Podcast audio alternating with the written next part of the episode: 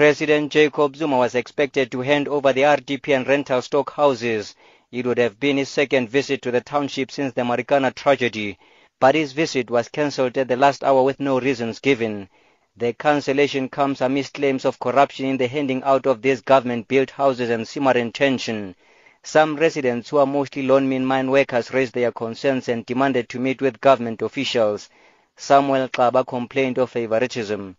My problem is I don't satisfy the way they want to allocate the houses. Now it's like they are doing favors to some, some people, you know.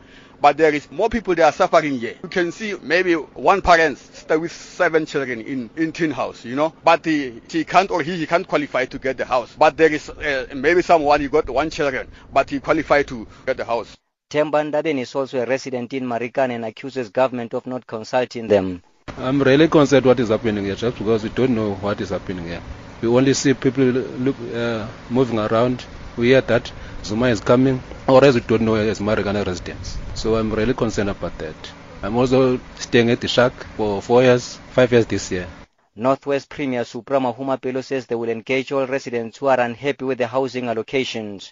People in South Africa have got rights to express themselves in whatever manner. As long as they stick to the dictates of the constitution, they don't trample on other people's rights, people are free to do anything. We are their leaders. If they want to talk to us, we can listen to them. Anytime we are a humble government that listens to the people all the time. That's why we say to people, talk to the government. The government is there to listen. We are servants of the people. That's why we have not delegated. We have come here ourselves. But beneficiaries of the new houses could not hide their excitement when they received keys to their new houses.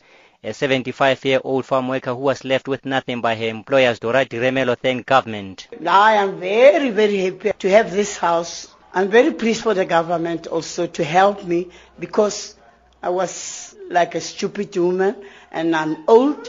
I born here and they gone, they leave me in the farm. No water, no electricity. I am very happy, I don't know what to do. And 67-year-old Pete Close says he will die with dignity now that he has a roof over his head after so many years living in shacks. I'm happy that government has given me a house and groceries as well as blankets. I'm very happy. And to those who have not yet received their houses, they should be patient. Their turn will come. Mahumapelo says phase one of the Marikana project consists of 544 units which are near completion. This includes the 252 RDP houses and 292 rental stock. Only four houses were given to pensioners and disabled people, with the rest left to the municipality to hand over. Many miners opted for rental stock as some of them have houses back home. I am Ntebo Mokobo in Marikana.